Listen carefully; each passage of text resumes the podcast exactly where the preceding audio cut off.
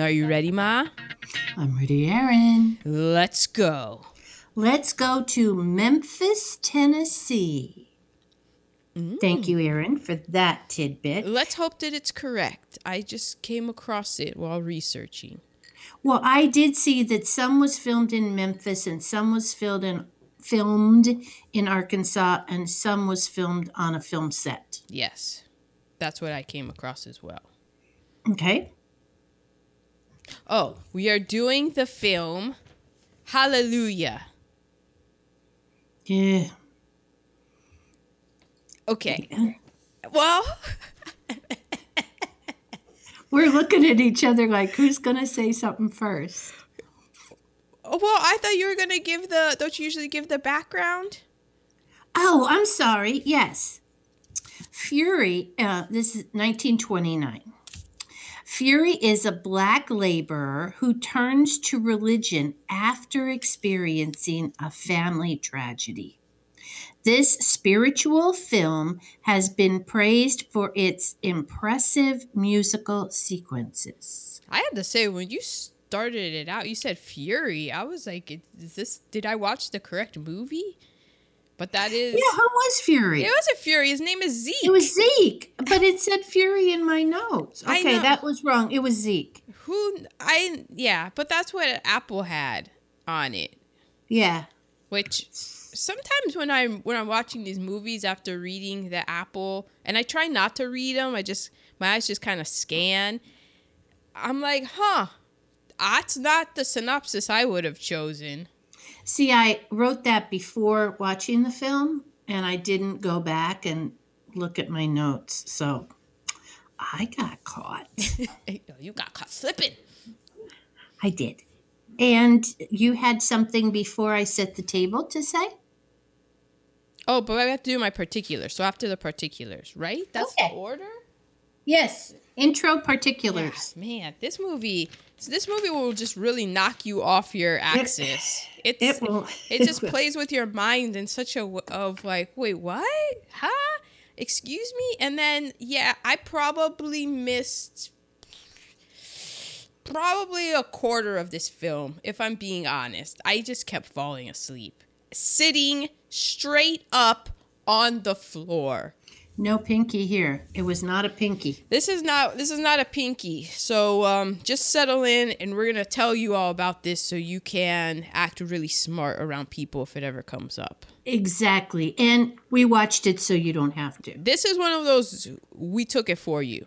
This is we're all a team. We took this one for the team, guys. That's right. You're welcome. All right, so settle in. Hopefully, you have a beverage. Yeah. Hallelujah!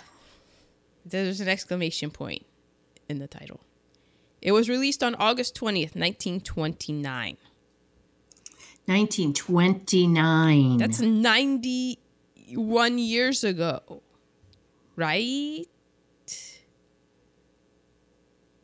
We're so bad at math. We are so bad. Oh my god! I should be able to do that. No problem. Yes. We're this is this is not we are not scholars. Don't yell at us, Megan. Yeah. We're we're just two we're just a mother and daughter doing the best we can.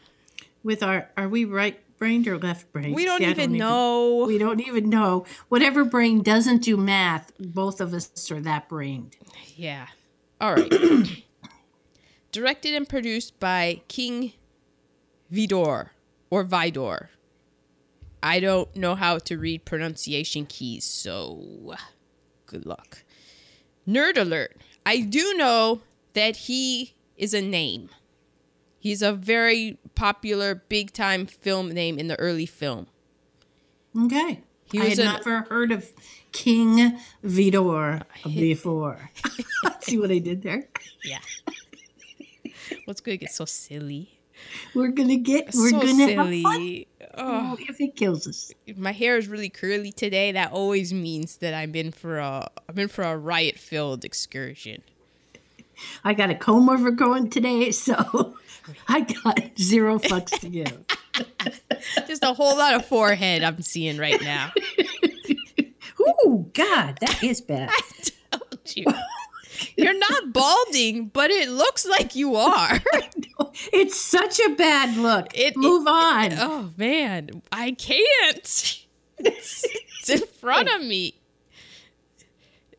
Yeah. oh, Okay. Well, now that look. Oh, it's just you got becoming more Donald. you have more I- hair. okay. He's a King Vidor is an American film director, producer, screenwriter. His career spanned in nearly 70 years.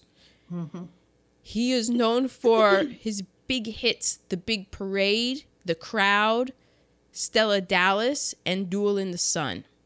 Now I've heard of Stella Dallas, but I think it was a TV show. Um, I, I mean, I think it was adapted to be a TV oh, show. probably because this was like before TV. Yes. Um, this is his first sound picture. yes. The first film that he made with sound. Nerd alert.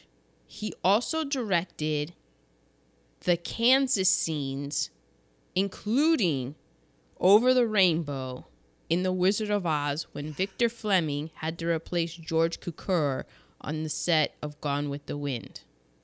But he never received on the set of Gone with the Wind. Yeah, Victor Fleming replaced George Cukor on Gone with the Wind, but King Vidor filmed the scenes of Over the Rainbow in Kansas for Wizard of Oz. There we go. Thank you. There, Two different films. yeah, Got two it. different films, moving people, people sliding in. Like I got this. I'll just shoot the most iconic, one of the most iconic scenes in film history, and I will never get credit for it. Thank you, Hollywood. Probably because he made this film. Mm-hmm. it was written, the story was by King Vidor. Oh, wait.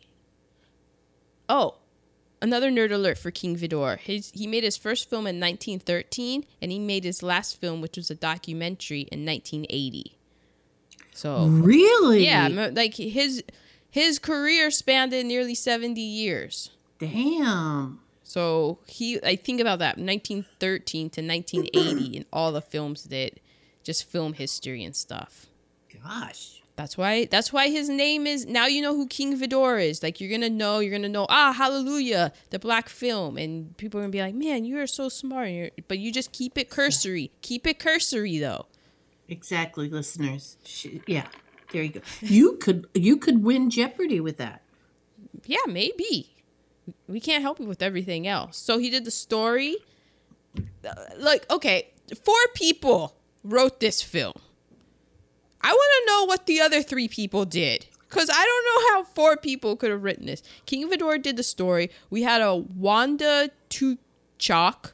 She did the scenario. Now, Wanda was a screenwriter, director, one of two women, the other being Dorothy Arzner, who directed a film in Hollywood in the 1930s. She was also a producer and a copywriter. Wow. I bet she was white. Yes. Yes, but we're talking Hollywood, so woman like Yeah. Yeah. Ooh. Huge. um she also wrote Susan Lennox Her Rise and Fall. She adapted Little Orphan Annie into the film adaptation. She directed Finishing School and Ready for Love. She also wrote the screenplay for the 1933 Little Women and The Foxes of Harrow. So she is a she is a pioneering film woman that no one has ever heard about, but we Exactly. And her name again was. Wanda Tuchock. That's why nobody could pronounce it. T U C H O C K. Okay. Then we have Richard Schuyler. No, there's no L in it. Richard Schayer. There we go. Treatment. he did the treatment. He wrote over a hundred films from 1916 through 1956. I didn't recognize any of them, so here are three that he did: The Spenders, Ride for Your Life, and Private Lies. Okay. He wrote a lot of films. And Private then Lies sounds interesting. the guy that's credited with the dialogue is named Ransom Rideout. Okay. Ransom Rideout. So King Vidor did the dialogues. I, I don't know. Ransom Ransom Rideout just seems like a name that like the Coen brothers would have put. right. Um it just sounds like a fake name. No disrespect if it turns out. I did a Google search for Ransom Rideout and it was all just motorcycles and ATVs. Mm-hmm. Um, the music by Irving Berlin. Yeah, that was a shocker. Remember Irving Berlin, Holiday Inn, Mm. and then he did this. Or no, I'm sorry, he did Holiday Inn because we did that. But this was his second film score. He also did White Christmas. He's known for Alexander's Ragtime Band, Easter Parade, Anything You Can Do, I Can Do Better. There's no business like show business. And what perhaps should have been the national anthem, God Bless America. Already then. I mean, he wrote God Bless America. Right. Nerd alert. He's the only Oscar presenter to ever read their name on their own envelope. So he present as the winner. He presented himself with an Academy Award. He got Did up on stage. check that envelope? Yes, because he was so awkward when he saw that it was his name and he had to present it to of just he was just very awkward that after that the Academy Award changed the rules to prevent Yeah. anyone from ever being in having the opportunity to present themselves an Oscar. They needed this to happen? Ma, ma, we just we're gonna we're about to do a podcast about a movie set in 1929, and the answer to your question is yes, obviously. Okay. This is Hollywood that's here. That's true. the um long sightedness not their strong suit. No. No. Okay. But patting themselves on the back, they got it. Yeah. Kiss your brain. The director of photography is Gordon Avil. He also shot Billy the Kid, The Champ, A Miracle Can Happen, Black Sheep, and per Robert Clary, who was on Hogan's Heroes, which this man was, was also, uh, not only did he work on Hogan's Heroes, he died on Hogan's Heroes of a Oh, heart attack, I believe. This guy, Robert Clary, said that he is, quote, he was one of the most patient and enduring people he ever met. And as someone who is not patient Or endearing. or endearing, I was, I was like, thinking of myself, not you. it's, it's fair. Hey, I obviously then come about it honestly. That's right. we are not patient, nor are we endearing. So anytime somebody says that about the guy, you know what though? If this was after his death, do you think that maybe he wasn't patient nor endearing? And this guy was just acting? I'm liking him more if if that's the case. I like What him. if he had a really big forehead? I like him. I'm, man, it's blinding. It's just catching the light. You know, It is. I this that's where I get my forehead. I have a five head. Look at that thing. That's where I get it from. Oh, oh, sorry, sorry, you can't see us. We could project this film on our foreheads. Gone with the Bushes drive in, and we just project films on our foreheads. Oh, Um yeah, I think that it would be hilarious if he really if he was the least patient person in the planet, but he knew that about himself. So when he was at work, he was just trying and he was trying so hard that's why he had a heart attack. He- oh yeah. He That caused himself to have the heart attack. Trying to be patient. trying to be will- so patient will strain your heart. Lord, don't I know it. Uh, oh Lord, I know it. Give me strength. It was edited by Hugh Wynn. Wikipedia had nothing on him. Starring Daniel L. Haynes as Zeke. He was in Not Fury. Yeah, not Fury, Zeke.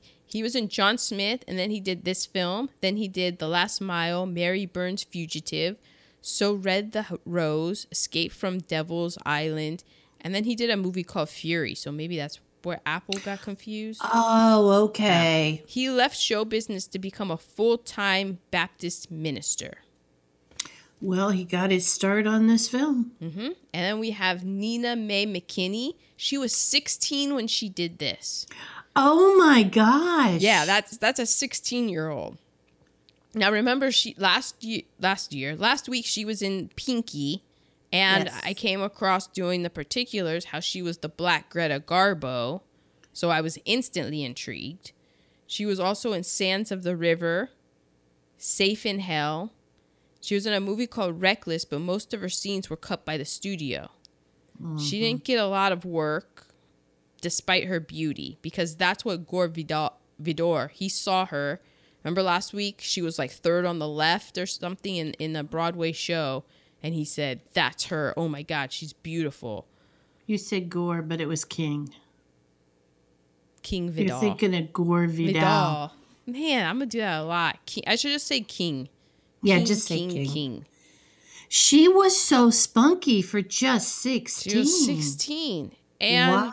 because of film production codes prohibiting any suggestion of we've done this this word has come up every week in our Black History Month and I don't know I still don't know how to say it. I just know I am it. Miscegenation. The mi- aka the mixing of races. It's like my body physically won't let me say this word. It's like my body's offended Mixed, by it okay? th- my body's like physically my tongue i guess my tongue is offended by it it's just like oh miss fuck you Your tongue is offended by the word yes this week. Okay. no my tongue it's been offended that's why i can't say miscegenation But wait. Where was that in this film? I'm telling you about it because film codes prohibited suggestions of miscegenation Right. so interracial romances were not filmed because even though she was beautiful the studios were like we oh, can't do anything other films. Yeah, like we can't do anything with you. That's why Oh, remember because we're going Got through it. all of these things about like there's we had all these great black actresses and stuff. Right. All the the Ethel. I, forgot her last name, but Ethel, and she was fantastic. Waters. Yeah, Ethel Waters. We have their like wait Lena Horne, Dorothy Dandridge. exactly, but they're like, well, what do you want us to do? We there, we can't have interracial romances because of the word I can't pronounce. So, um, they weren't filmed. So they had she had no she had no work. So in 1932, she moved to Europe. Um. And you know, did her thing like Josephine Baker and stuff. That wasn't unheard of. In 2019, the New York Times started a series called Overlooked, where the editorial staff began trying to correct long-standing biases reporting in their reporting by publishing obituaries from historical minorities and women. And hers was one of the obits that they started mm-hmm. rerunning. Which I was like, wow, that's cool, New York Times. Mm-hmm. We Yeah. have Victoria Spivey. She played Missy Rose. She was also Okay. known as Queen Victoria. She was a super famous blues singer and songwriter. Her time was from the 1926 to the mid 60s. She worked with Louis Armstrong, King Oliver, Clarence Bone. She even started in her later years her own um, record label. And she even worked with Bob Dylan on a recording. Damn. Yeah, See something in Cabin in the Sky. That name is familiar. Victoria Spivey. Nah. Spivey, the Spivey part. Yeah, I don't know. She had her own record label. Like she did a lot of blues recordings. Um, we have Will William Fountain. He was Hot Shot. He was born August fifteenth, eighteen ninety seven. So we share a birthday. Mm-hmm. He was also in The Dungeon and Uncle Jasper's Will, and that's really. all. I can't really find any other information out about him. Because he was so good. I thought he was the like the best person in this acting wise. yeah. He was really good. We have Fanny Belle DeKnight. She played Mammy. She was born in Richmond, Virginia in 1869. Damn. She was also in Rhapsody in Black and Blue starring Louis Armstrong. She died in at the age of 81 after her clothes caught fire from a wood stove. No. Yeah. Oh my god. And the same thing with Fanny that happened. Like she always wanted to be in movies and show business and stuff, and she just didn't. There weren't the roles. It was right. just like he. right. If you get a role, you're playing Mammy. Yeah. And plus, like being born in 1869, that's like that right there. Like, good job, good on you, Mammy. I Yeah, mean, Fanny yeah. for for dreaming a dream. I don't know if I would. You were born in Richmond in 1869. Yeah. Wow. And you're like, I want to be an actress, man. And she's Good in job. a movie. And you and you are in a movie. Yeah. Yeah. Wow. Hats off. That's living the dream right there. I mean, a problematic dream we'll get to, but you got to take your wins where you can. I'm going to Yeah. chalk that up as a as a nice little win there for her.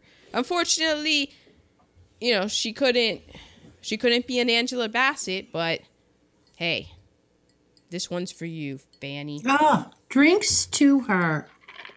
We also have okay. These are the uncredited, perf, uh, the uncredited people. Because for some reason, this film, the uncredited had the blue links in Wikipedia, and a lot Huh. of people that were credited, they never, they didn't go on. Yeah, well, whatever history. So we have Stymie, Matthew Stymie Beard, Mm-hmm. our gang Stymie. Um, this is a quote I found, nerd alert, from him. He said, quote, we knew even in the 1930s that stymie was an insult to our race, but it was it was the depression. I had seven sisters and six brothers at home. Right. So it was like cash them checks. I know it wasn't great, but hey, it was putting food on the table during Right. the depression. Right. We have Sam McDonald. He was Adam. Uh, you know, and there's Adam and Eve. He's the older brother of Hattie McDaniel Oh. from Gone with the Wind. This was his film debut. He was also in the Three Stooges film Heavenly Days. And he's the only African American to ever appear on the show I Love Lucy. He was Sam the Porter in 1955's episode The Great Train Robbery. And he had he also had various roles in Amos and Andy. And I was like, "Oh yeah. There were never any black people on I Love Lucy." No. Tough one. Sorry. There were never any black people on Seinfeld either. So, Yeah. I mean, there was Jackie, the Johnnie Cochran like lawyer. That was it. We have Ava Jessye, J E S S Y E. She was one of the dance hall singers. She's the first black woman to receive international distinction as a professional choir conductor. She served as the musical director with George Gershwin on Porgy and Bess. Again? It eludes us. She was instrumental in its creation, Ma. In its creation. She was big time in the Harlem Renaissance. She is like she's she was up there. She's a bona fide. We have Madame Sul-Te-Wan. I don't know if that's even how you pronounce it. She was born Nellie Crawford in Louisville, Kentucky. She was also in Carmen Jones, Birth of a Nation, and Intolerance, which those two movies. Uh, I'm gonna lump Intolerance in with Birth of a Nation.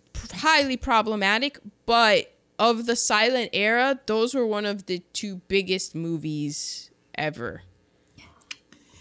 She was also in the the 30s version of Imitation of Life. Oh. To quote Lillian Gish, who in the silent era, Lillian Gish was, Was. Julia Roberts. Yeah. Like she was super big time, the biggest star. Lillian Gish said, quote, We never did discover the origin of her name. No one was bold enough to ask. or did they just never ask? Did someone say, Hey, where'd her name come from? And Lillian Gish was like, None of us ever asked. So Yeah. y- you could take it two ways. Yeah. Which way is true? Which way is true? Mm-hmm. And we have Clarence Muse. He was uncredited. He was also in Porgy and Bess, Buck and the Preacher, a bunch of movies, and Car Wash. I'm like, what a career this Working guy the car wash. had. Oh my gosh, he's in this movie, Porgy, and in Car Wash. You go from Hallelujah, you have Hallelujah and Car Wash Car wash. in your wow. film bio. Hats off to you, Clarence.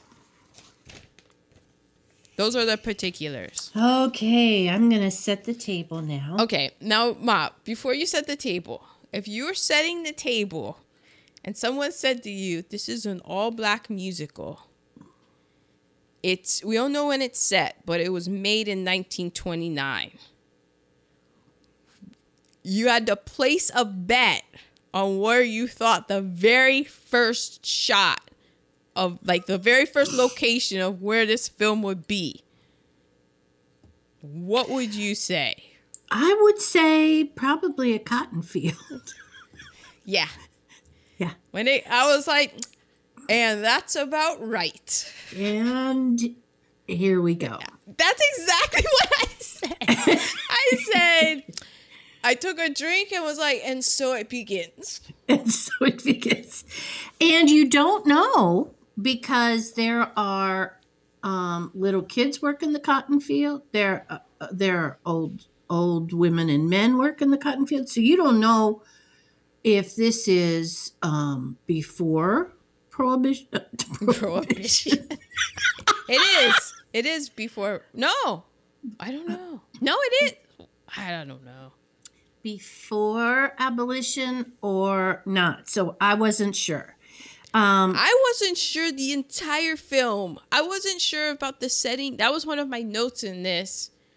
Was wow, this movie could be set in the 1800s yeah. or realistically, sadly, in certain parts of the country, depending on where you wanted to say it was filmed, this movie could have been in the 70s. Yeah. We just knew it was along the Mississippi River.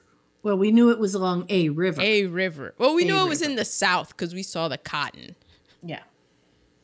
And so, as mentioned, the first scene is picking cotton and singing Yeah, and happy about it.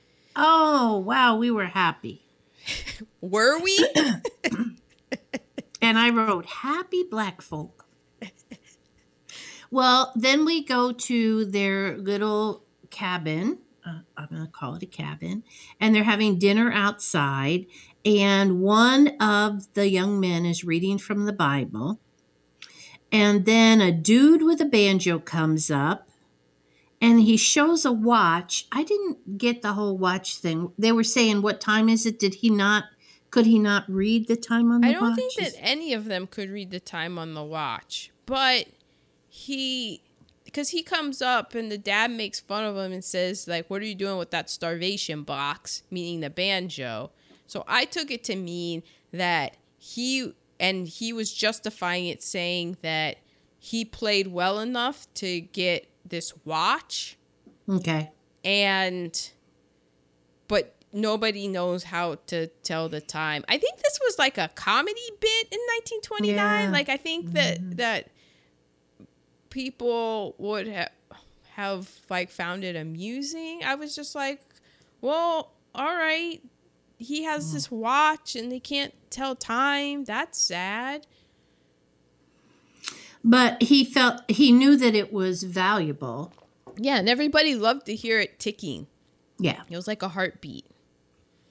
So we have a, a, a song and dance number with a lot of tapping. Kids are tapping on the steps, tapping on a table, tapping in a wagon. And then the dogs start barking. And a couple comes in and they want the old man to marry them. How, were there 11 children? Yes.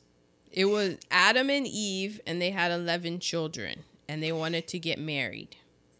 Right. And um, And that, I'm sure that was a laugh riot in 1929 as well.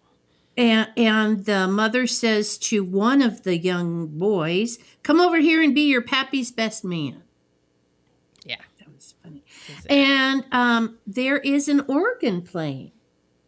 Who who was that? Spivey who was playing that was organ. Spivey, yes. Spivey. Um, And then I didn't understand her relationship with Zeke. Well, they were- remember because in the field in the beginning, because you, you kind of missed an important part. So in the okay, field, tell me the important part.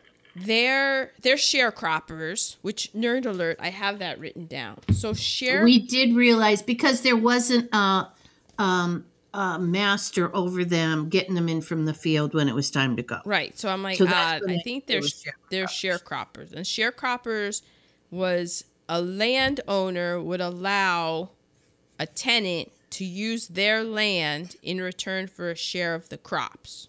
Right.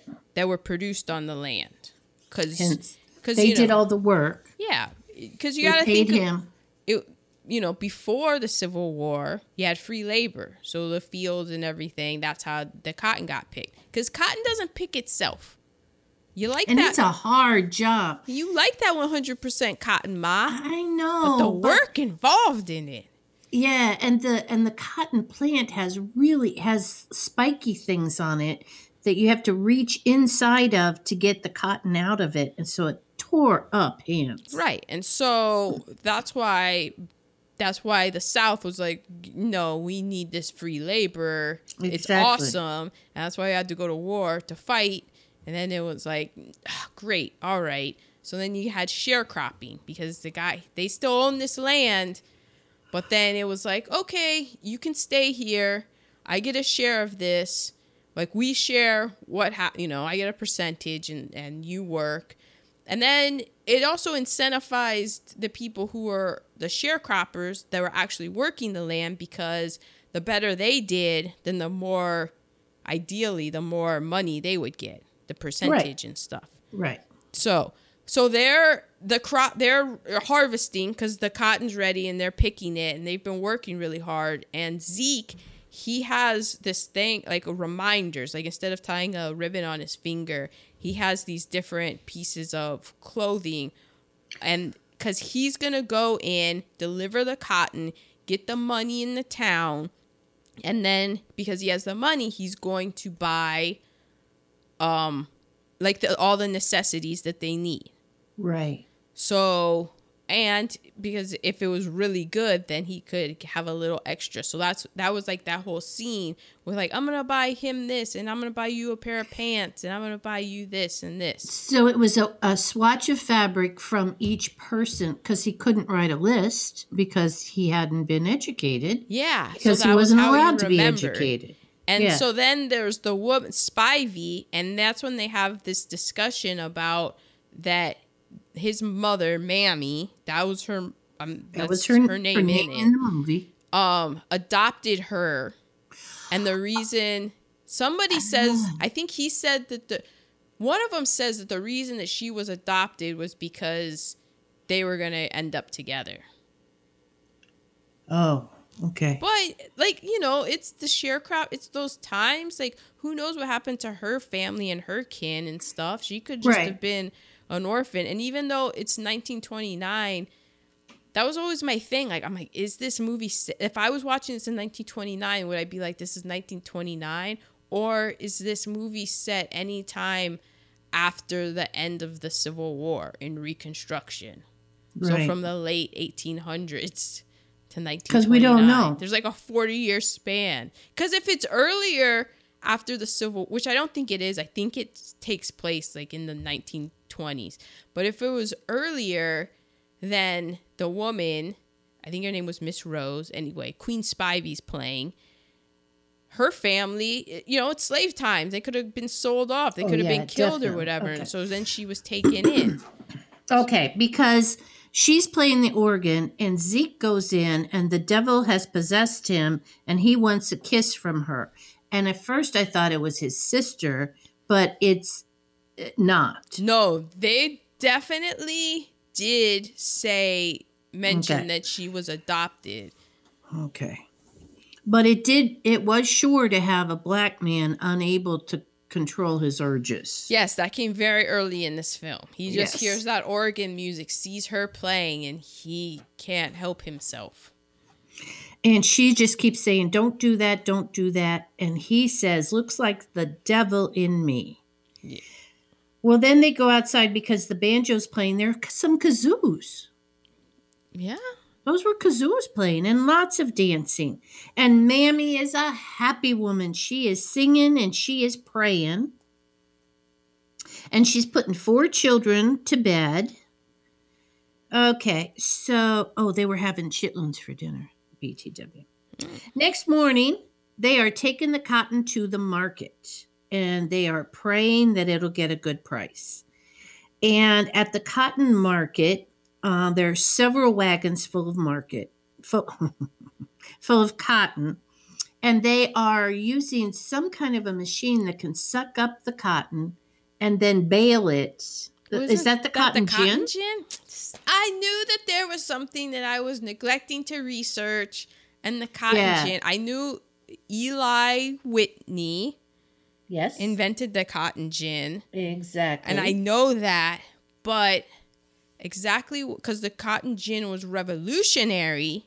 it was. And I, I'm pretty sure that that's the cotton gin. And you know why I think it was the cotton gin? Because at one point they show this guy having to put his arm across there. And I remember hearing about so many people losing their arms in the cotton gin. Right. that's what made me think, like, oh, I'm pretty sure that's the cotton gin. That's the cotton gin. I kept waiting for somebody to have a horrible accident at the cotton gin, and they sang a song about the cotton gin. Of course, because they're happy with the cotton gin. Now, Ma, when you saw all of that cotton, what did you think? Because you are the per you love cotton, 100% cotton. I don't know anyone who loves cotton more than you. Were you just like, my gosh, the pajamas, the pajamas? I was in a store today and I saw a decorative thing that had cotton. I mean, I mean the pl- cotton plant with the bulb open, the spiky thing open with the cotton, and I said it would not be a good idea to bring decorative cotton into our home. Could you imagine? you would have three people looking at you like, are you out of your fucking mind? No, I would have five people looking at me because because grandmommy's coming to visit this week, and then There would be a riot. There would be a riot. But I- did, but I- did I you mean, like not- it? I- Were you like, oh, listeners? that's... I didn't. I don't want decorative cotton in my house, but I did say "Hmm, not a good look for the Bush household. But did you? Th- but if you if you hadn't had the Bush household and you you hadn't been on this lifelong like not lifelong journey, but this life journey that that you've been on, would you have? Could you f- see yourself looking at that cotton and being, oh, that that would be very homey and decorative in my house, and not, uh, yeah, and not realize like, what the fuck? How very offensive that would be. But, Probably. when, but when you uh, saw it- it, there's probably lots of stuff on Etsy, Pinterest But wait- with decorative cotton. I'm proud of you though. When you saw the the cotton, you were like, "Not in my house." Not in my house. I didn't say it out loud, but I wish you had and put I had a finger up as you walked by. Not in my house, King Cotton. Not in mine. not in my uh, totally Larry David moment. And then you just went straight to the pajamas and looked for a hundred percent cotton, I do. and then cussed. What are all these damn blends doing Yeah, now? why do we have to? Why can't we just have cotton jammies? They're breathable. I don't want any polyester. Mm, You can go pick it yourself then. Oh, my hands. It would hurt so bad. Okay. There is a riverboat, and the riverboat, there's another song where they are. I mean, the bales of cotton are the size of a, a wagon. So they have to keep flipping the bale onto the riverboat to take it to sell. Can you imagine if you were the person who messed up and rolled the river bale into the river? Because it's because that thing was just it was just a wooden plank that was exactly the length of the bale, and you And- did. yeah. and- It would get so dirty. It, would get, it would be lost. Have you ever Yes, gotten cotton wet? work. all that work. Now I'm thinking, all these years that I've said, I want, you know, Yes. I want him to be. That has been offensive to your puppy all these years. To him? Why do you think I give you such a hard time about it? Oh my god! It ha- oh, it has to be a hundred percent cotton. the, I loved it when I went to the dermatologist and he told me, "Do not wear one hundred percent cotton. You sweat too much. It's like razor blades on your back." I was like, "I'll be doggone! I knew it. I knew it." Well, they're singing a song about rolling the cotton. And then around the riverboat, you see gamblers with dice. You notice how I'm just avoiding, I'm moving on. and somebody sees, I believe it's our, our black Greta Garbo, Yes, and says, What a brown skinned bunch of sweetness she is. And her name is Chick in this, and Mhm. she was a dancing. And it had to be the 20s because that was a 20s dress Yes. with a with dice that were appliqued onto it. Oh, I didn't even notice that. Oh yeah, her her clothing was she she liked the applique because later she has a heart applique on her dress. Okay, um, and so so Zeke is there, and she and he is smitten. Zeke's eyes are popping out, and she is saying, "You don't look like no big money to me." And he shows his wad of money he got from selling the cotton. Oh, and you're just like Zeke. Were you born yesterday? Uh huh. And now her eyes are a popping out. So she says, You got to come with me to this gambling club because we can take your money and make more money on top of it. I know this guy who came in, he had a hundred dollars, he left with a hundred and sixty. You could give me the hundred dollars and you could take the sixty to buy whatever your family needs. Nerd alert. A hundred dollars in 1929 is equal to one thousand five hundred two dollars and seventy seven cents in 2020, which I was like, that's not a lot of money. That's what I thought. Because is that supposed to last them all winter? Yes, and Yeah. that's They have and to they buy have their to, supplies because that's the that is their crop, yes, and and they can't do it again for another. That's their money for a year. And that's not all their money for a year because they're sharecroppers. So Right. whatever deal they worked out with the landowner, they have to pay him. Yeah, And I'm assuming that they have to pay him out of the $100. yeah, because where else is that money coming? So from? that's not a lot of money at all. no, no. That's why they were eating good- shit. Good luck getting by on a, a month with that.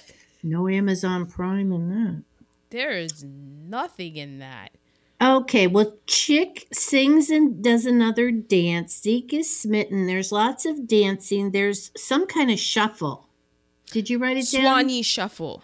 The Swanee I, shuffle. I do. I have a nerd alert for that. The Swanee Shuffle. That scene was said to be an authentic rep, an authentic replicate representation of this is what Wikipedia said: low life black dance halls. Hmm. Um. So I don't know. I, I It's a had bit judgmental. yeah, I had the. Why uh, can't we like, just say black life. dance I was like, it was like black dance halls were working, like probably like working class blacks and, you know, maybe a, a little bit on the, you know, not button up and medical student blacks. You know what I mean? Like, like remember in It's a Wonderful Life, you know how like when there were the two ver- visions of the Pottersville and the one Pottersville was really fun. This was like the really fun Pottersville place. and Right. this was the it was a dance hall, and this people do put point to this because this is where the roots of classic jazz came from, from halls Right. like this. Right, because there was a band playing. There was a banjo, a drummer, a trumpet, a trombone, and a singer. Yeah, yeah, because that's how we knew it was the Swanee Shuffle. And that's how that's the beginning of, jazz. So you're welcome, America.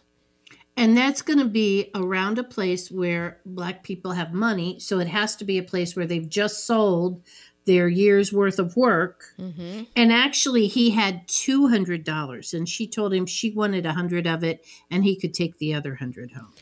But because he had that much money, she it takes him to meet Hotshot. And Hotshot is what my father used to say, suave and debonair, Yes, wait, he was Sway Van D Boner.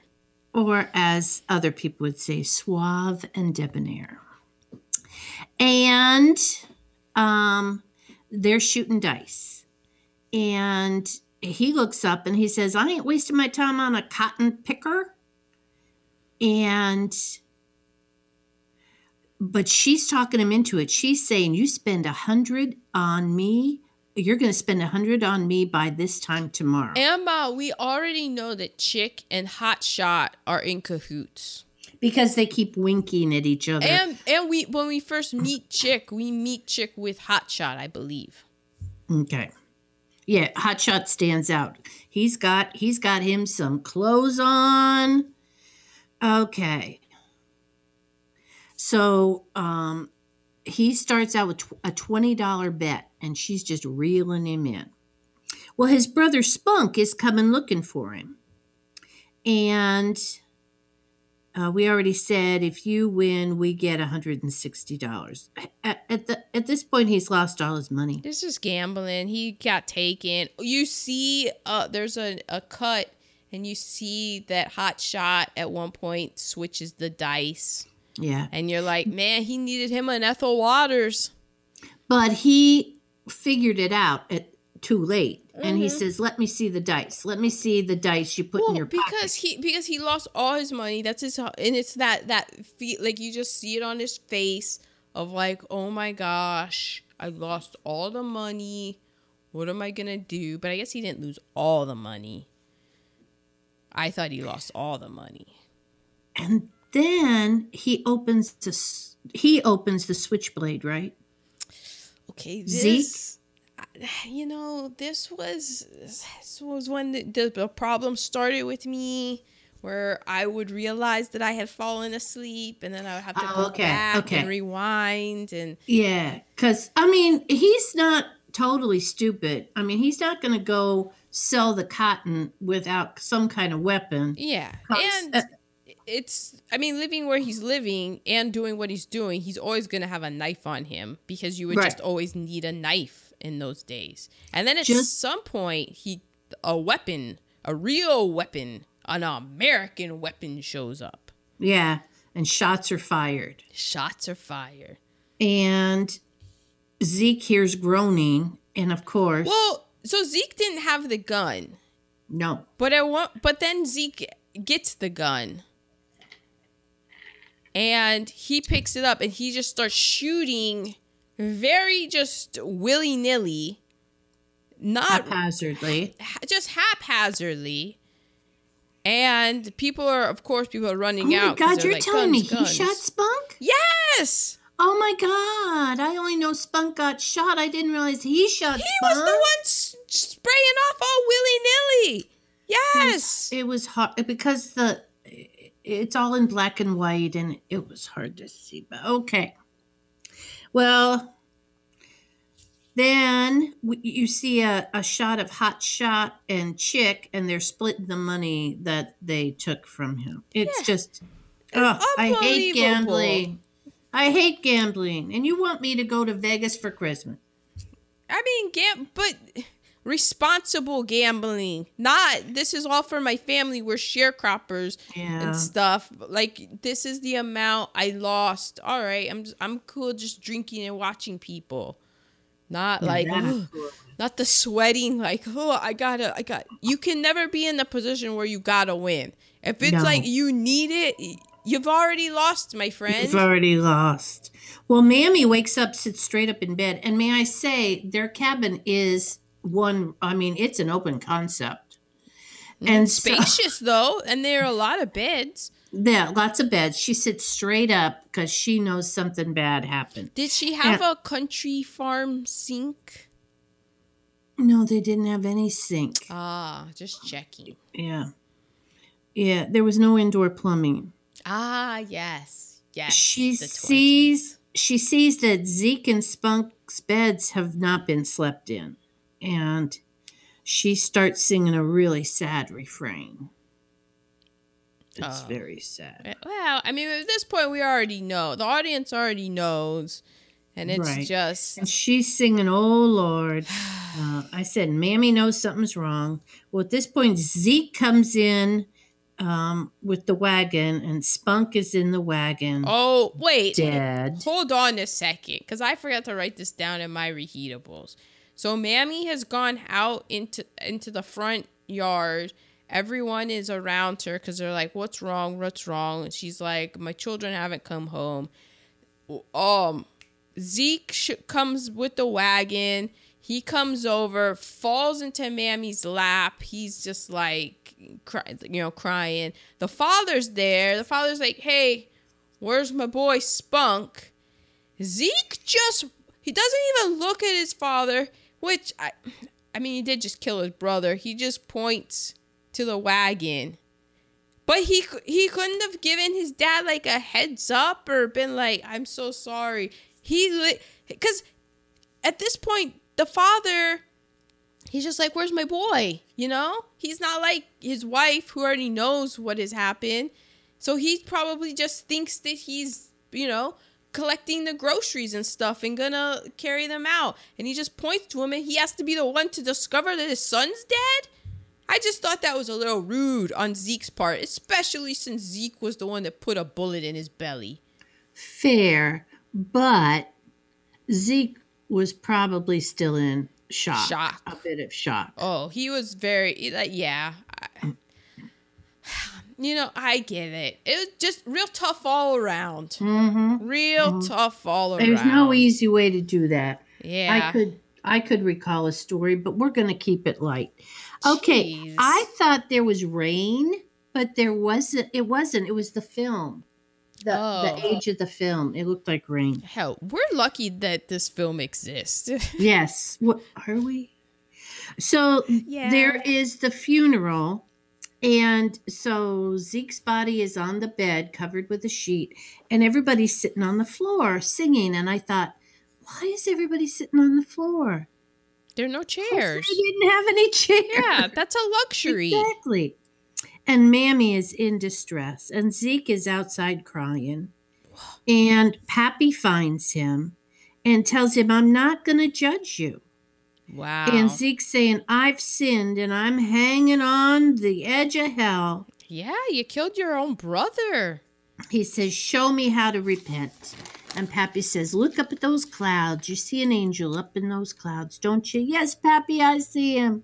I, I saw clouds. I did And- too. I was just like, I don't. eh, What? What? 1929. They don't have And CGI. then the, the there was a little bit of light peeking out of the clouds, and that was the Lord showing him the light. And so Zeke is gonna become a preacher.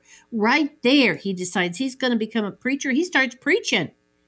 And people come and gather around and they sing Swing Low, Sweet Chariot. I that song. I do like that song. I I like it. Now Zeke's at the train station, and people are coming to He Zeke has turned himself into the biggest preacher around. Yeah, he who's is bona fide. on TV. like TD Jakes Joe- or something. Well, yeah, okay. TD Jakes. you were gonna say was- Joel Osteen, weren't you? I was. Uh, Be- let's go with TD Jakes. Okay. And he's he's inviting people to the meeting. He has is his own- He has his own train. His train says because now he is not Zeke, he is Ezekiel. And he Uh-huh. rolls into town on a he ma he's a black man with his own train. Yeah, that shows how much money people pay you if you're a preacher. That that also I didn't even write that down in my bad reheatables. Okay, That's well, a hot um, take. so then we have a parade. He gets on he shi- brings his own donkey, gets out I, on- I'm and- not there yet. Oh. Because first the parade starts with the children with the American flags. That that that's when you knew that this movie was directed by a white man. exactly. What has that flag done for your people? I was just like, uh that okay. then Zeke is riding on the donkey like Jesus. And when he gets off, he's standing as tall as he was when he was sitting on the donkey. And Ch- Chick is in the crowd. And she is yelling from the crowd. And she, and Zeke says she's just another of the Lord's little mistakes. Oh, Yeah, now we're at the revival, and we got us some old time religion, and it has been an hour. so all right. So, there you have it. Still like forty minutes left. we'll tell you what happens. Don't worry. We're this isn't one of those. I mean, if you want to go, it's on Apple. If you must go see it, I don't want to tell people not to see it, but mm. there. Mm. I mean, I would go see like Cabin in the Sky, Stormy Weather. There are other Yeah. movies like if you Even haven't Pinky. Pinky. Yeah, there are other movies where if you haven't seen it, see those first before you go see this. I'm glad that this movie exists. I will say that. I, you know, Yeah, it was an all black cast in 1929. That's just that's a miracle in itself. so I'm I am glad that it exists. All right, what's the next? Next, we have nerd alerts. Well, no No. POC count, but that's People Okay. of European descent count. That Go is ahead. a none. Zip zilch does I not think it's- exist. it's the first one ever. Yes. No, we had a we had a couple, but like those as well. You know, there are little touch flourishes, like we just mentioned, the the waving of the United States flag by the children, where you're there's a, there are things that happen in this movie where you're like, oh yes, this this isn't a for us by us production. And I'm wondering if those flags were represent. Oh, it would have been 1929, so they would have been okay. I wondered about the star count on them, I don't know about the the star count. I mean, they didn't have Hawaii on there, obviously. or Alaska, because Mm-hmm. that wasn't until the 60s. But no, I mean, it, it fits into the whole after the First World War narrative that was really being put forth by people of like the country really, I don't, I mean, just under really underlying race relations and stuff and just being like, America. You know, it, it it really spoke of the um the idealism. I understood what was trying to be said, but I was also like, this is not what would have really been. This too has to be carried on the backs of our black brothers and sisters. What do you mean? I mean, patriotism Oh, and yeah. uh, unification, but uh, yeah, okay. Yeah. Moving on. Well, I mean, we'll get into it in the nerd alerts. Okay. Um, do you have nerd alerts you haven't shared? I have so many nerd alerts. Okay. I got nerdy, except with Eli Whitney and the cotton gin, which I'm really because I really like that, and I forgot to put it on my reheatables. I you know cotton, but I it is it is what it is. So I was like, well, how do you that comes from a plant? And then how they do the whole cotton gin. So I am gonna be a nerd and look up like how cotton is processed. Okay. I just didn't have time. Okay. like we said, so this is the first sound film by King. He used sound on location and he also recorded post production sound in Hollywood. And there are some places where you could co- totally tell. Usually, a lot of movies do that, and it's called ADR, additional dialogue recording. Like if you were sh- if they were on location and maybe there was a lot of wind or something went bad with the microphones there was a buzz they'll come back they'll be in a studio Ni- this, not how this is in 1929 but in now they'll put it up like the picture and the actor will have to try to match their like what they're saying Their m- mouth movements. Mm-hmm. Um and you could kind of you could see that but it it was impressive because it's his first sound film. And that i think about that. It was all silent films. We haven't done a ton of silent films. We'll probably do some more. But when sound came into motion pictures it was a big deal. And a lot of people's careers ended. A lot of directors Yes. didn't make the transition. So this was this was very risky for all king to be like my it's my first sound film and i'm doing it with an all black cast and it's a musical uh-huh. it's very risky the library of congress said that it was historically significant film and Aesthetically, historically, and culturally. Yes. And in a King Vidor retrospective at the 70th annual Berlin International Film Festival this month, the film was shown. February 2020. Wow. Yes. In I, Berlin. in Berlin. It's it's like I knew. wow. How many times does this happen on this podcast? Where it's like we have our finger on the pulse of the zeitgeist and we don't even know it. And nobody else knows it either. No, except for us. And then they'll be like, it's weird. It is. Um, okay, so how did King Vidor get this film made? Because it's 1929. nobody wanted to.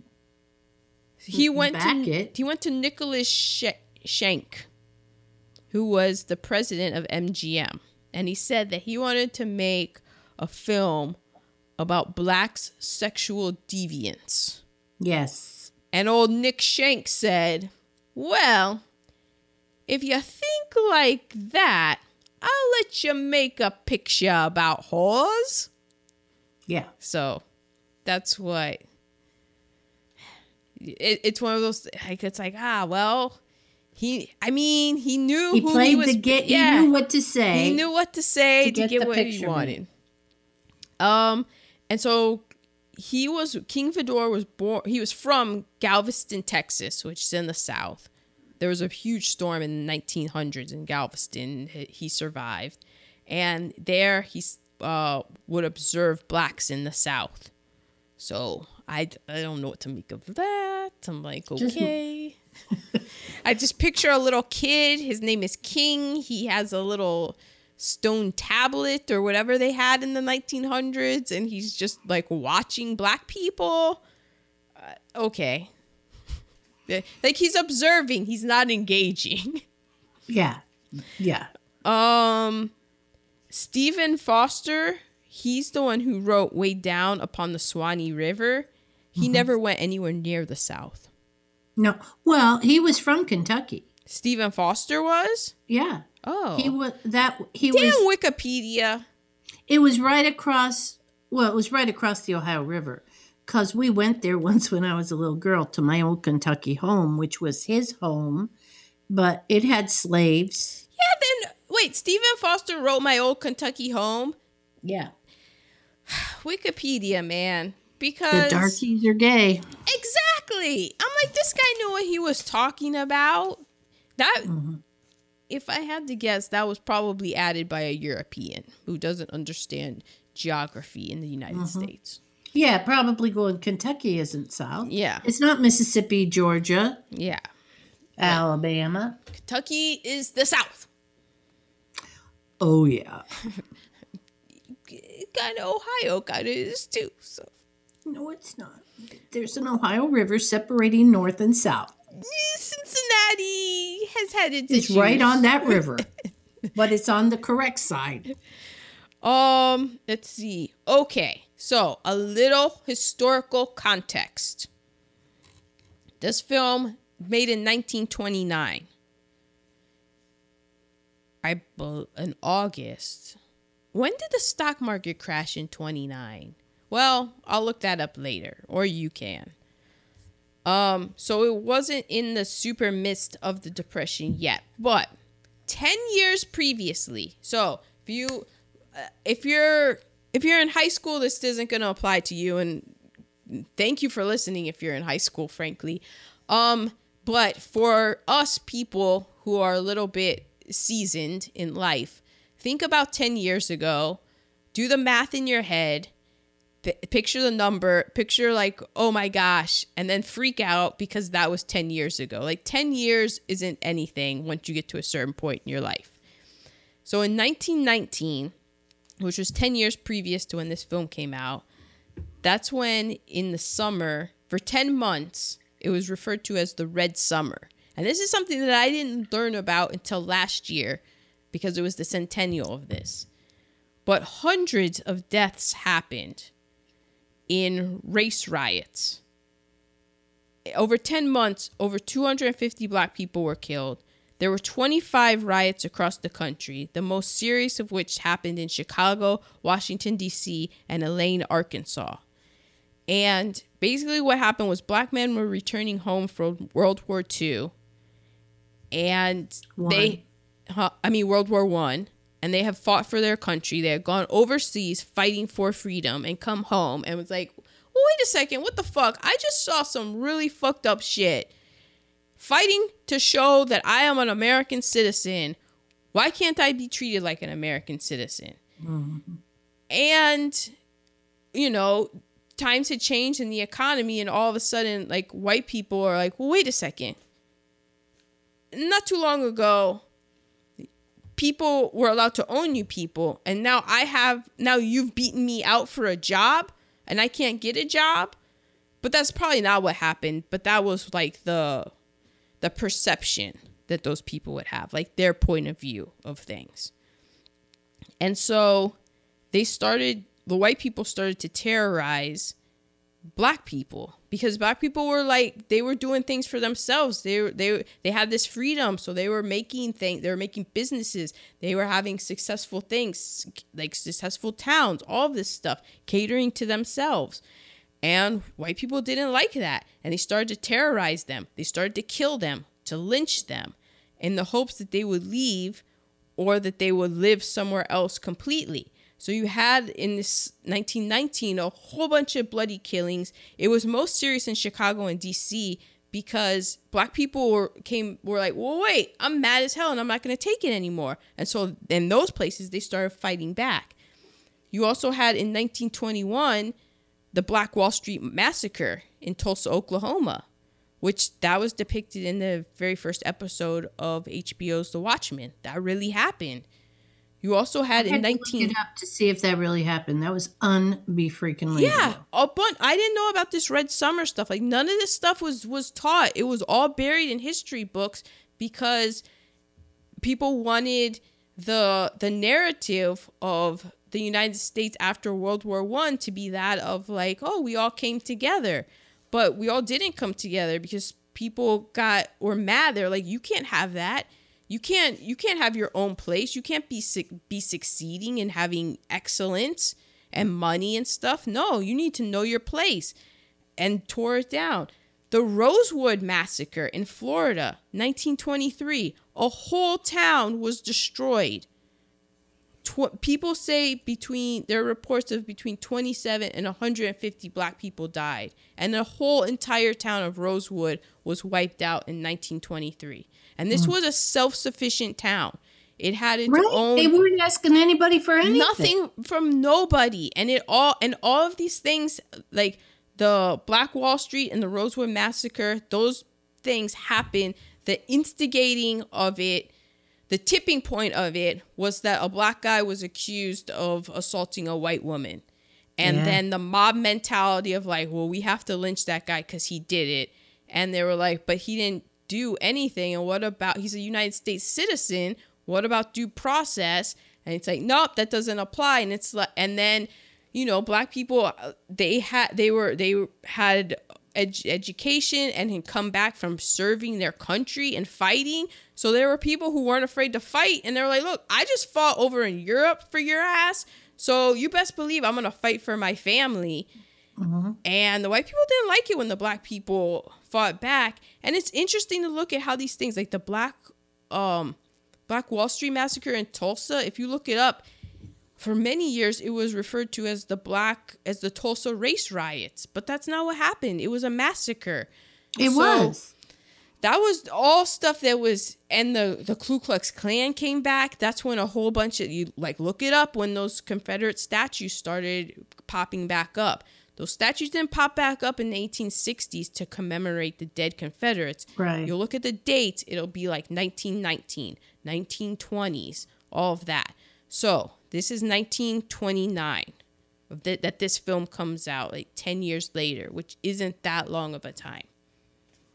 Those are my nerd alerts. Okay. The Wall Street crash was October. So it hadn't happened yet. So these these were these are still the roaring 20s. Yeah. Yeah. Because Chick's dress was definitely a roaring 20s dress. So the Great Gatsby was around the 20s, right? So we'll loop that in for like the kind of like the other side of this, the flip of the coin. You have the Great Gatsby and the the 20s and the flappers and all that kind of stuff. Extravagance. Yeah, the indulgence. Definitely indulgence. Okay, we're to reheatables. All right. Oh, oh my gosh, do excuse me. That was that was like a uh, comedic 1930s drunk burp. It was. I- I'm not drunk yet, but it was. I do apologize. Declare. Okay, I'm going to start with my negative reheatables. Don't we usually start with negative? we do start with negatives. Okay. Happy black folk. Just happy with their life, singing them songs. Ma- Mammy's so just happy. Mammies. The little children working in the fields. I mean, those children were toddlers working in the fields. Everybody had to work. Uh, Yeah, you had to. Um, the the family that came with eleven kids and wanted to get married you know, because she didn't want to be a fallen woman. uh, so when when she goes, "Be your pappy's best man," that was it was funny, but You it put that was, as a bad reheatable. oh, that's a good reheatable. I put it on Moving my. I put it on my good reheatable because it was a bit, and was a I bit. I overlooked like the, you know, I mean you you could look at it, uh, but I chose Either to look at it as the as like well that was kind of funny. Like they have eleven kids and now they want to get married because she's concerned about her reputation. Yeah, Eleven. eleven. I mean, she pushed out eleven kids, and she's still willing to stand before before And they were named- man. They were named Adam and Eve. They were Adam and Eve. Okay. Uh, there was the Me Too moment when Missy was playing the organ and Zeke came in and tried to assault her. Didn't get all the way through, but he did put a sloppy kiss on her face. He did, but then he instantly, yeah, that's interesting because I was like, oh, he's gonna assault her, and then he put a sloppy kiss on her face, but then she liked it, and then he instantly apologized and was like, oh, I'm so sorry, and like I don't know what came over me. Oh my gosh, I'm so sorry. I'm so sorry. Yeah. And then later they do get married. Don't they? but They become a couple. Well, Okay. Um he leaves her for he gives up all of that and goes. Well, Right. wait. We're we're we're crouch encroaching on my bad reheatables. Okay, okay, okay. Um oh well I was gonna okay. Uh it was grossly stereotypical. Grossly. We had the And- buggy eye. I mean it was really Well, and King Vidor wanted to. He specifically set out to make a film with an all-black cast and to not be stereotypical. But I wonder if that's a, a 1929 versus 2020 of like te- you yeah. know. but just Yeah. to but just to still see like guys really Yeah. I'm sure. And then Missy does take it back at the end yes after all that. So, all of that um okay, I think those were my neg those were all my negatives. I have positives. oh and my negatives this whole- the whole zeke's whole journey and storyline he kills his own brother becomes a hugely popular minister like we said has his own train is on a donkey. And did you notice his family and stuff all decked out in nice attire? Mammy has a whole nice hat set up. Then like everyone's dressed to the nines. He throws that all away at the revival how he's being taunted by chick the woman who didn't pull the trigger but Caused his father his brother's death. he he caught like this woman caused me to kill my brother Right. i would want to strangle her but Right. instead he runs off with her Sexual depravity. And then he runs off with her. She goes to leave him. This is how the movie ends. So she runs off. Yes, he runs off. He then becomes a, a working in a lumber mill with Chick. Chick, meanwhile, still seeing Hotshot. Hotshot comes and scoops up Chick because Chick's like, I can't. This is working class. I I'm a I'm a grifter. I'm a con woman. I like them nice things and I like them Yeah. nice clubs. He never takes me dancing because he's too tired from working 18 hour shifts every day.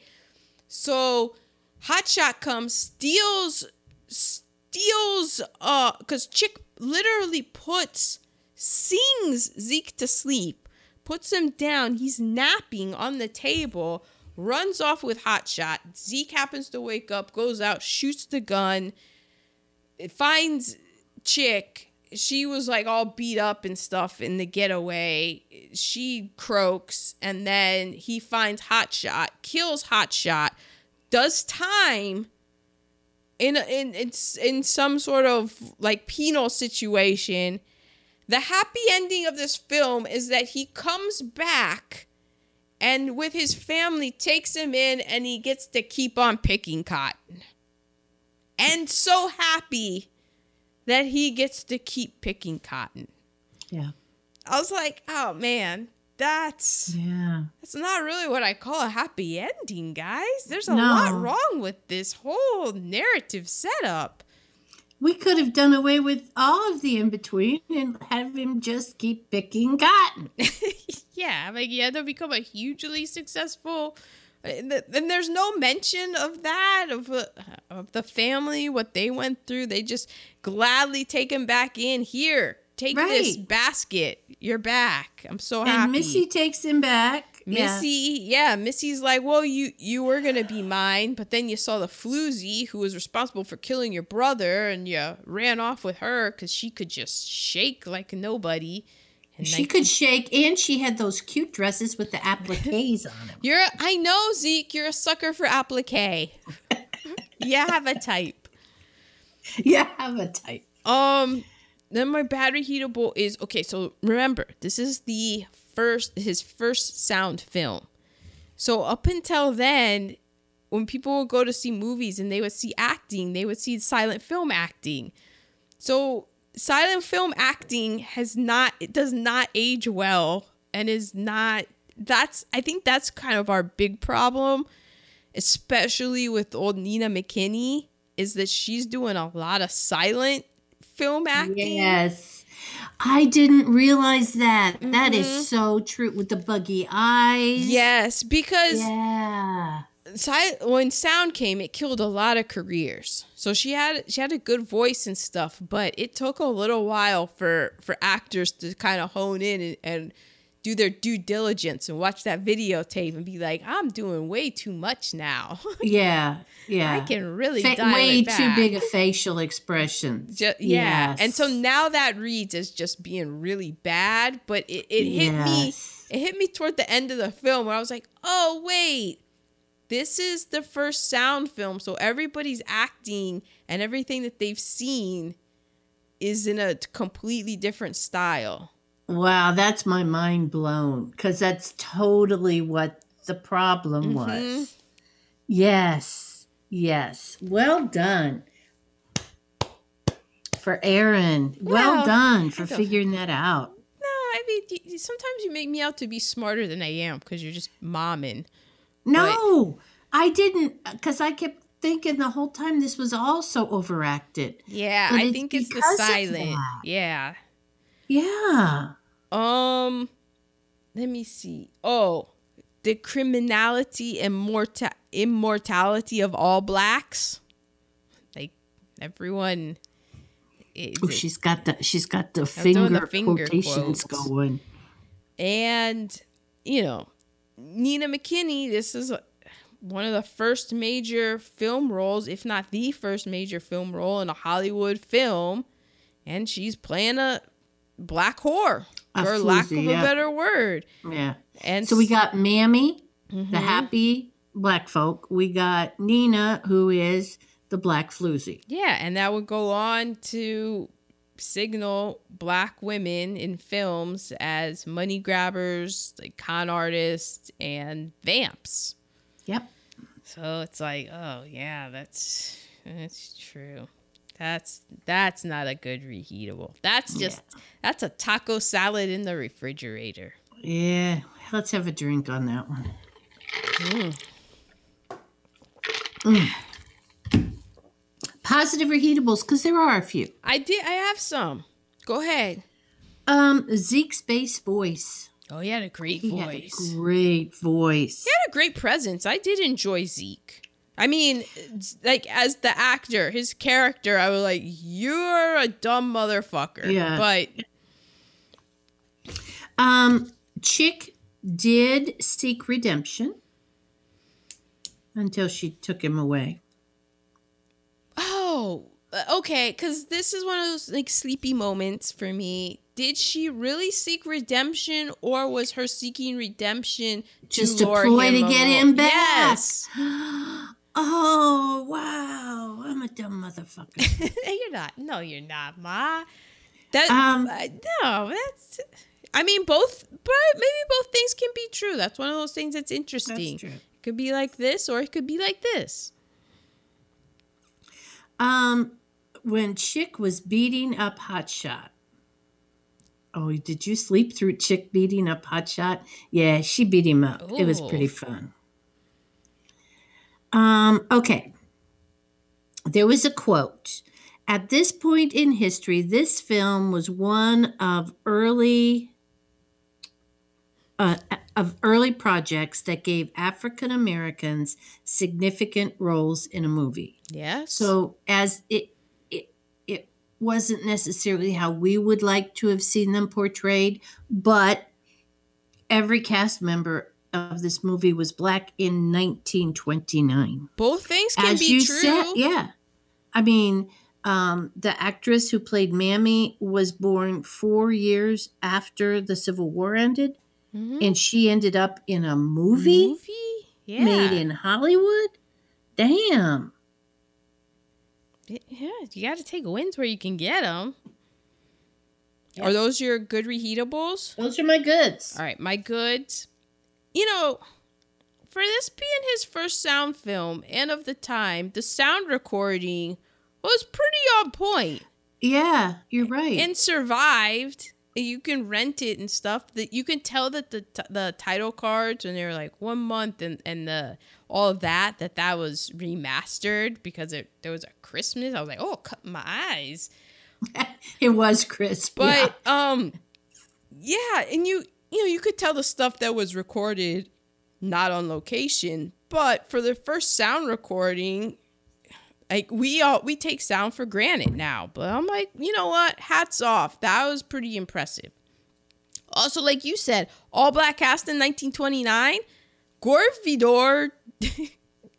Gore Vidor. Not Gore. King Vidor did not have to do that. He did. I I love that when the father called the banjo the starvation box. I was so tickled by that. I like the bit. I'm I'm gonna choose to see it as a bit of Adam and Eve with the eleven kids. Yes, I can see how it is problematic, but I was like, let me just enjoy this. Um, Sweet Chariot.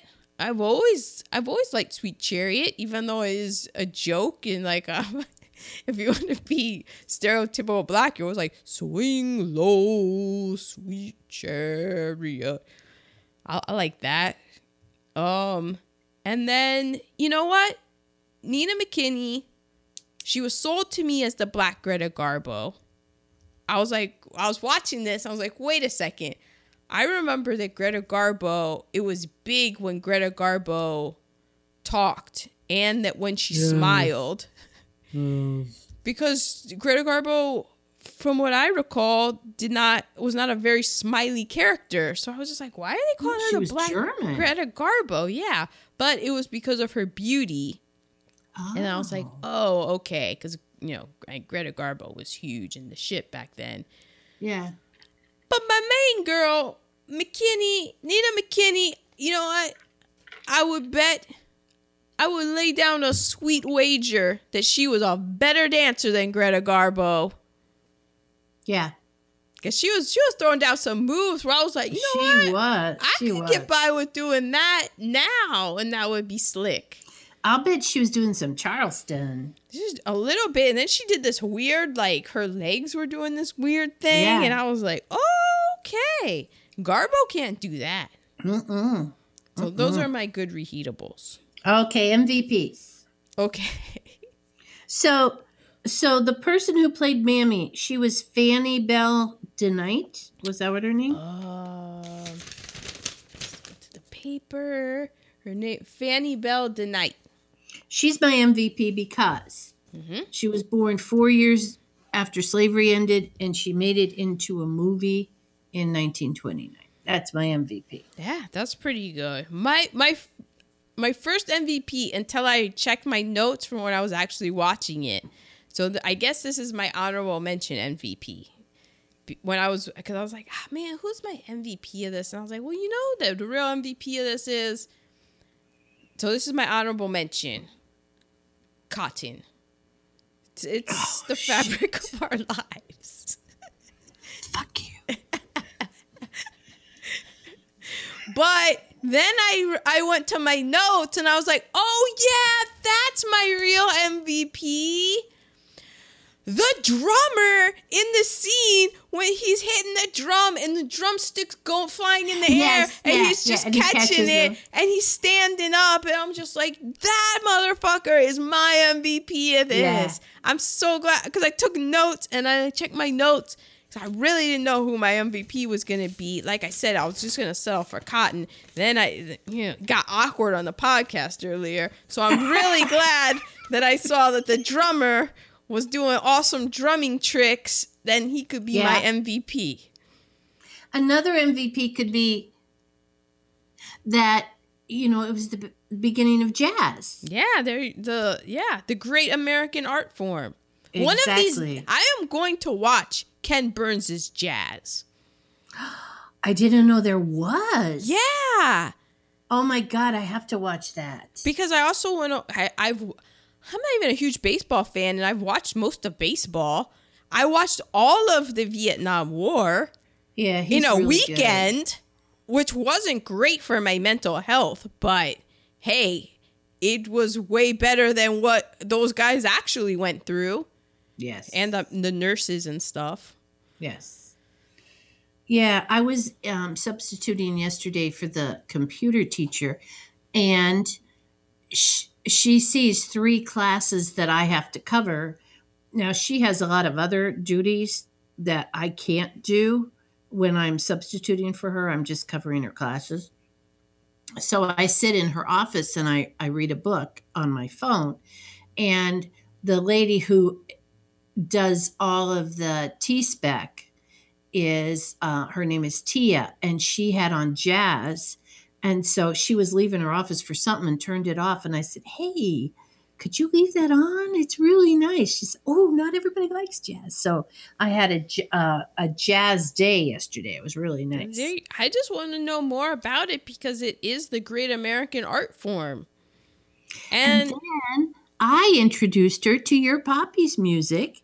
She went out to get her lunch and listened to it came back so excited because she said the 70s was my I was hot in the 70s. wow. So she loved it. Make so sure it was she nice make sure moment. she gets those listens in. That's Manzel on Spotify. Manzel on Spotify, who uh, does our our music on Gone with the Bushes. hmm We are two recasting.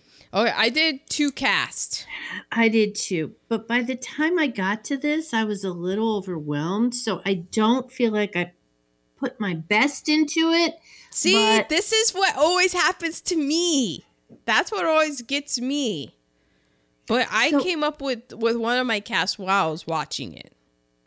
Well, I have a present day cast and then I have a flip cast where we reverse genders. Oh, I have a I have a I guess I will say kind of an all-star and then I have a, you know what? White people were sharecroppers too cast. I That's why I love you. Okay, well my mammy is going to be a whole different kind of mammy. Oh, I never did cast them. Oh, but I could. Okay, go ahead. My mammy, okay, you're not going to listen to me because you're busy doing your own thing. And you need to hear this. I'm My listening. mammy Your is mammy. Phylicia Rash- Rashad. Oh, Phylicia Rashad. Oh, she would bring some attitude to mammy. She'd probably smack Zeke a couple Yeah, I don't know that she would be that just forgiving of Zeke for killing her. her No, son. if this is and then 2020. and then Phylicia Rashad gets to rock out in a nice hat set up and go to all these revivals and her son you know that she is so happy that her son is a preacher you know how happy that would have made Phylicia Rashad as Mammy and then that he gives it up for a tart Mhm. and then she has to go back and give up her hats and go back to picking cotton. Mhm. and I then he wanted just that. I wanted up? that sass. That would be great. sass. Damn it. Okay, so my Zeke. Uh, okay, so my Zeke is Donald Glover Oh, that would be good. because he can do both sides. Mhm. So, of course, with Donald Glover, then my chick has to be Zazie Beetz. Of course it does. But she would be good. She would be a really good chick. She would be. You're gonna like my chick. And so I have Hot Shot also. My Hot Shot is Kenan Thompson. That's a good hot shot. yeah. Do you want to do one of yours now? Or you want me to do my other one? Um, I will do my white people were sharecroppers as well. I love it. So this is Uh, this might be my favorite. You're taking it's Hallelujah, but it's done with poor white people. okay. So my Zeke is Aaron Paul Yeah. from Breaking Totally. Bad. Yeah, totally. Okay, I don't know if you're gonna know who my chick is, but you, everyone soon will. My chick is Haley Lu Richardson. She's an actress. I first knew her, and I've only really know her from a Regina Hall movie called Support the Girls, where she played a waitress at a Hooters like establishment. Don't worry. She's one of my you we're going to soon find out about her. Everyone's going to know her. What's her name? Haley Lu Richardson. Looking her up right now. She's, she, she's she's got it. She's got that star. She if this was a different time, if this were 20 years ago, she'd be the next big like female actress. You know, just Oh, okay. comedy. She can she can do it all. Just has that charisma, that magnetism. Yes. My hot shot in this in this the poor white sharecropper story, hot shot is John C. Reilly.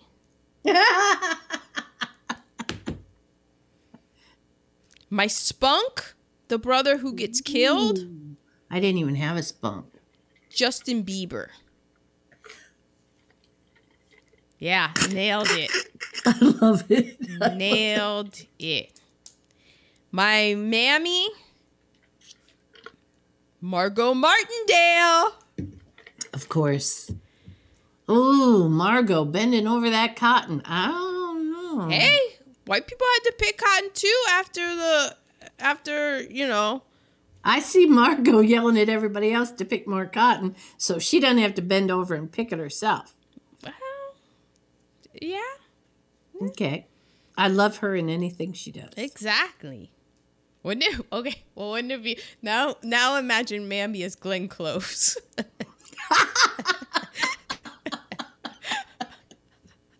he would Zeke would have never come home. No, God, no. Uh uh Uh-uh. I Can't make me. no. Can I can I just stay in the prison breaking rocks, please? It's your Okay. turn. Who was your Zeke? My Zeke was Aaron Paul. Yes, yes, yes, yes. Okay, this is my revol- role reversal. Revolve reversal. The v- v- V. v- So my mammy is now Pappy, and it is Danny Glover. Of course it would be Danny Glover. I'm getting too old for this shit.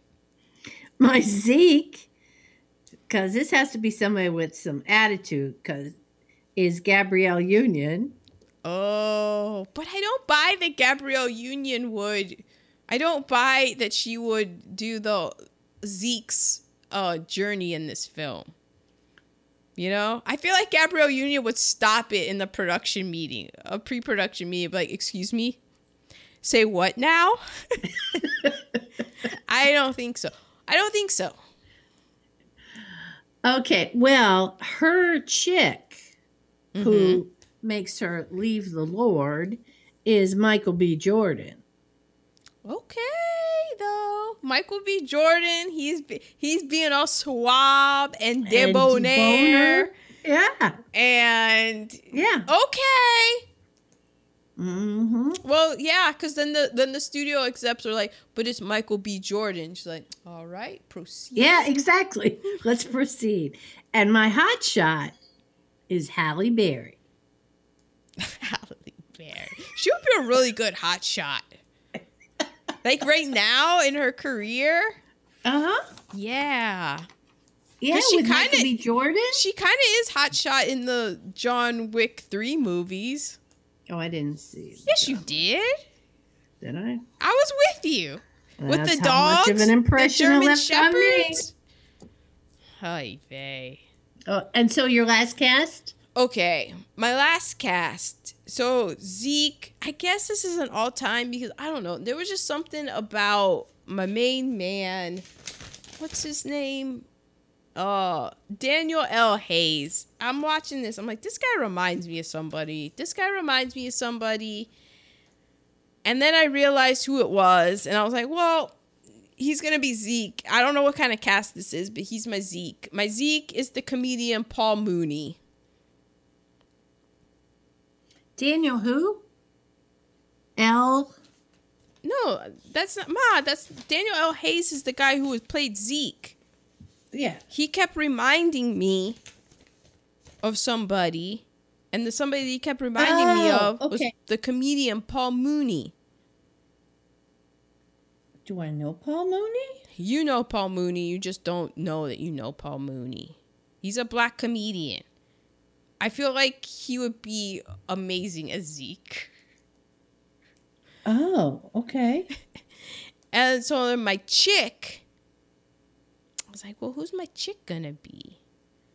From the good fight, Cush Jumbo, Ooh. aka Lucca. Yeah, I love Lucca. Mhm, be a Oh, I love me some Lucca. And then my hot shot, the moment I saw hot shot, I wrote down this guy because I'm like, well, that's my hot shot, Jordan Peele. Oh yes. I'm like, that's hot shot. yes. And then for for Spunk, I put Desus from Desus and Mero because I thought it would be hilarious for him to do this dying scene. Okay. You shot me. Okay. Uh, my mammy though, cause cause you did one. I came up with Margot Martindale, but so then I was trying to think of one, and I mean, there's like there's so many, but I, that's what I need help with. My new mammy. I know it's not easy. It's not easy because y- it's hard because it's the role of mammy, and it's like, well, who's gonna play like man? It's kind of disrespectful, and I don't want Right. to be disrespectful. So it's like, well, I just went with it's a grandmother. yeah, grandmotherly character. And then when you said Phylicia Rashad, I was like, damn it! Oh man, I was so mad. I was so so mad. You know what? Oh, what's that lady's name? Oh my gosh. She did like a one woman show. Oh, I know. Oh, take it away, Ma. Okay, well, I'm going to go into tasty nuggets while you're you're figuring out who your mammy is.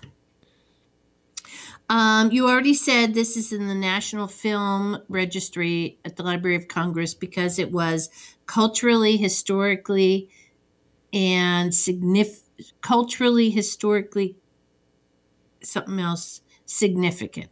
Yes. King Vidor had always wanted to do an all black cast, and the studio said no. But like you said before, uh, he said, "Oh yeah, it's about." Um, no, I said Negro spirituality, but it wasn't. It was about sexual deviance. Oh, yeah, there it is. I have that. Mhm. Okay, it's based on real incidents he witnessed as a child in the South, as you said in Texas. Mm-hmm. Um, Wait, I got re- it. Anna Okay. Deavere Smith. Deavere Smith. She was in The West Wing. She was in Nurse Jackie. Let me look up. She's the the recipient of the Dorothy and Lillian Gish Prize. She, yeah, she's an actress, playwright, and professor. She is my mammy. No disrespect. Oh, wait, I just had her. Anna Deavere Smith. Yeah. Oh, yeah, she was the she was the head of S- Saint Ignatius, Saint um whatever the hospital was. She is also the grandmother on Mixed-ish. Oh, okay, yeah. See, I Yeah. knew that you would know who she was. Yeah, I love her. Yes, her. Yeah. Yeah. Akalitus. Yeah. Yeah, she gave Nurse Jackie chance and chance again. I never saw Nurse Jackie. Um You're you're oh, on your at the tasty nuggets. premieres at at the premiere there was a Manhattan premiere, uh, but the black people had to sit in the balcony. Yeah, the Um, peanut gallery. Yeah, it was That's where the term comes from. yeah, it does. and I've used it before and I didn't know it was a Everyone derogatory. has. Yeah, so don't use peanut gallery anymore, people. It was a commercially and a critical success. But then I read was a- something that said it was a flop. So I don't know. There was a premiere in Manhattan and in Harlem at the same time. Mm-hmm. Um, Paul Robeson Yes. won it was originally cast for Zeke, Mm-hmm. And he and he, he he refused to do it. He loathed the loathed film. it. Yep. Well, Nina Mae McKinney was the first black whore on film. Well, she got that. It was also in like the first movie. Well, I, you know what though? But see, that's a that's a weird thing. You read. Well, I'll get to that later because. Well, go ahead. Finish yours. Uh, it, it, I had it was the year's top moneymaker. Yeah. All right. Um, and King Vidor said that he would give up his salary in order to get it made. Yeah, he had to put his salary into the production. Mhm. Are those it? Those are my tasty nuggets. Okay, so we were saying how it was the what first black all all black musical by a major motion picture, but there was this film called Heart of Dixie that came out in May 1929, and it was the first all talkie with a predominantly all black cast, and it was also I a actually musical. have that written down. I didn't know what my notes meant. Thank you. it was a musical. It was starring Stepin Fetchit and Clarence Muse, who was also in this, was also in it. So there, there you have it. so there's that. Um, Daniel L. Haynes, who played Zeke, he said at the time, quote, I cannot say what our race owes King Vidor and Metro Goldwyn Mayer. There are not words forceful enough for that. Hallelujah will, as Moses led his people from the wilderness, lead ours from the wilderness of misunderstanding and apathy. And if you consider so uh, well, the- Yeah, Let's just be a hopeful. it's hopeful and it was 1929 and was all black cast. And I'm sure That's he, I'm sure that he thought like just like with Black Panther, like this movie comes out, like Black Panther's huge, and then it's like now everyone's gonna get a movie. And mm, Wah, wah. the- it- Yeah. like you can look at it like we say both things can be true you can look at it on the one side of the hopefulness and like it's mm-hmm. yeah it's gonna show and and it's gonna people are gonna come to see it and it's gonna show that we have more similarities than differences and it's gonna get dialogues and all these good things and then on the other hand you're gonna have like well but we make more money doing this so we're just gonna Yeah. keep doing Yeah. this Yeah. And and we're going to perpetuate stereotypes cuz that's what the people with the money want to see. Yeah, people want, you know what? We want we don't want to anger people. We want them to feel comfortable and it makes people feel comfortable to see black people being happy picking cotton. Mm, yeah. It's not our fault. And and lo- less than us. So. And but, and but you know, they really know how to sing and dance. So They can do some ta- those little little kids were doing some tap dancing. and singing and it just makes me feel good. So that's that's what we want. We want that, only that. We're only going to show that. And then you cut to 1991. Remember what Doughboy said in Boys in the Hood? They either don't care or don't care. Remember? Ah, listen to our Boys in the Hood. We, we Yeah. were told it was good. Actually, Boys in the Hood is our second most listened to podcast. Oh. I'm Thank you to the five people listening to this. Yeah, yeah, it, it, yeah. We might, we might take a hit on this one, but hey, those of you who have have kept with us, you learned some new stuff. Hey, you're gonna learn some shit. There we go. Your tasty nuggets. Um, we already said how it was uh risky, but Vidor wanted he wanted to show the Southern Negro how he is, an attempt to present non-stereotype view of African American life. He was also a Christian scientist, so that played into it as Oh, well. There's that. Um, That was in 1929. They were Christian scientists. there were Christian scientists. Yeah, it, it was started by a woman. That religion. I didn't know that. I thought it was only a dude. No. Whatever. I mean, according to Wikipedia, which you know Has proven itself to be wrong today. So he was nominated for Best Director at the third Academy Awards. He lost to Miles Lewis Milestone for All Quiet on the Western Front. Mm. And those are my tasty nuggets. That's that's about it. So That is hallelujah. that is hallelujah. You take the good, you take the bad. You take it all, and there you have the hallelujah. The hallelujah. The hallelujah. Okay. Don't look at me. I picked hallelujah. Are you going to ask? What we're doing? Aren't you going to ask me? What's next? Yeah, what's next? Next time on Gone with the Bushes. Next time on Gone with the Bushes, we have a 1950 film that won six Oscars. 1950 film that won six Oscars. I want a hint. You know I love to guess this. It was it was considered culturally, historically, aesthetically significant, as was Hallelujah. Yes, as was Hallelujah. I mean, it was because it was 1929, all black cat.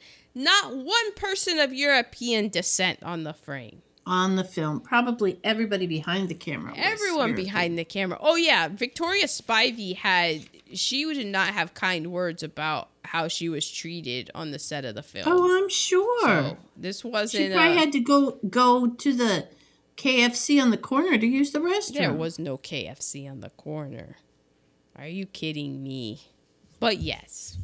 Like, there was no she couldn't get into the cafeteria because remember in Cabin in the Sky that that was 1943. So Yeah. there was none of that. Um 1950. Two years before I made an appearance. before your birth and it had a whole bunch of Academy Awards. 14 nominations, six wins. 14 nominations and six wins. Six wins. So it's got to be something. Is it a streetcar named Desire? It is not. No, because that was like later. Uh, another hint? Uh, I think he got 99% on Rotten Tomatoes. That's, I mean, so it's got to be something. It's got to be a big movie then. that It's we a big movie. done. It's got a big actress. A big actress. Does it have Katharine Hepburn? No. It's got Bette Davis. Betty Da Well, we already did Jezebel in 1950. It's not whatever happened to Baby Jane because that was in the 60s. No, good God, no. All About Eve? Yes. Wow, we're doing All About Eve. For we some are reason, I we finally that. doing all about Eve. Oh, this is It is good. such a such a Bette Davis vehicle. Oh, it's so catty, and it's good because we've just been doing like you know, Black History Month, and a lot of it we've been talking about Hollywood, and so now So it's Hollywood. good to now we're gonna do a movie about Hollywood, Yes, we are. all about Eve, 1950. Mm, Two hours and eighteen minutes. Oh my gosh. I'm sorry. Oh no. Well, that it's 138 minutes. So I calculated that's two hours and 18 minutes, but we all know my math. I I think you're right though. Yeah. Genius. Um, you got the Hendrix math brain going. Yeah. Um, that's interesting because I already know what my movie's gonna be. Wow. Any Mm-hmm. hints? Um, I believe it's in the fifties as well. Okay. I believe it's in black and white. And I think All About Eve is black and white. it is, and I believe it stars someone who recently passed. And it's a movie that I have heard about, and it, it's one of those movies for me personally that always pops up, and I'm always hearing about it, but it's not one of those like grand marquee things. But I just always be hearing about this movie, and I was hearing about this. I wanted to watch this movie before we started doing this podcast because I just kept Oh. hearing little th- like it just mentioned it, just kept popping it up. Hmm. I'm at a total loss. Yeah, But I don't think you're you're not gonna guess it. No, I'm not. Because, first of all, at this point in the podcast, I have Hendrix brain. And second of all, uh, I just want to keep the listeners focused on All About Eve next week. Yeah, all about Eve. That should be a good because again, we watch the movie so you don't have to unless we stop and tell you like, no, you gotta go see this. Yeah. Yeah. So that's why you listen to it. Us telling you what these movies are. Now you know what Hallelujah is about. And many of you may have seen parts of this. You know how you catch Turner Classic Movies or whatever, uh, um, not, and you don't ever see it all the way through. I recently watched this all the way through. I Um, definitely saw it in college, but that wasn't recently. Okay, well, next week I need a new tablet to do my notes. You're are you gonna keep your tablets for the Smithsonian? I I know. Uh, ever since you told me that you throw your papers, you know, your little tiny squares away, every week. I I also have been doing that. No, I kept mine. you should be keeping them. I don't have a note. I don't have a notebook. It's just on computer paper. Yeah, See I it? have um See I have crazy, these legal crazy- pads. I have legal pads, but yeah, I was keeping them, and it was like, what? Well, first I was keeping them to make sure that I didn't do a repeat, and then I realized all I have to do is go on our on our podcast to see if we've already done it, and so I have been purging. All right. Well, sorry, Smithsonian. Sorry, Ah. African American Museum. Yeah, We couldn't I get the know- black one's notes, but the white one had them. Of course. Of course.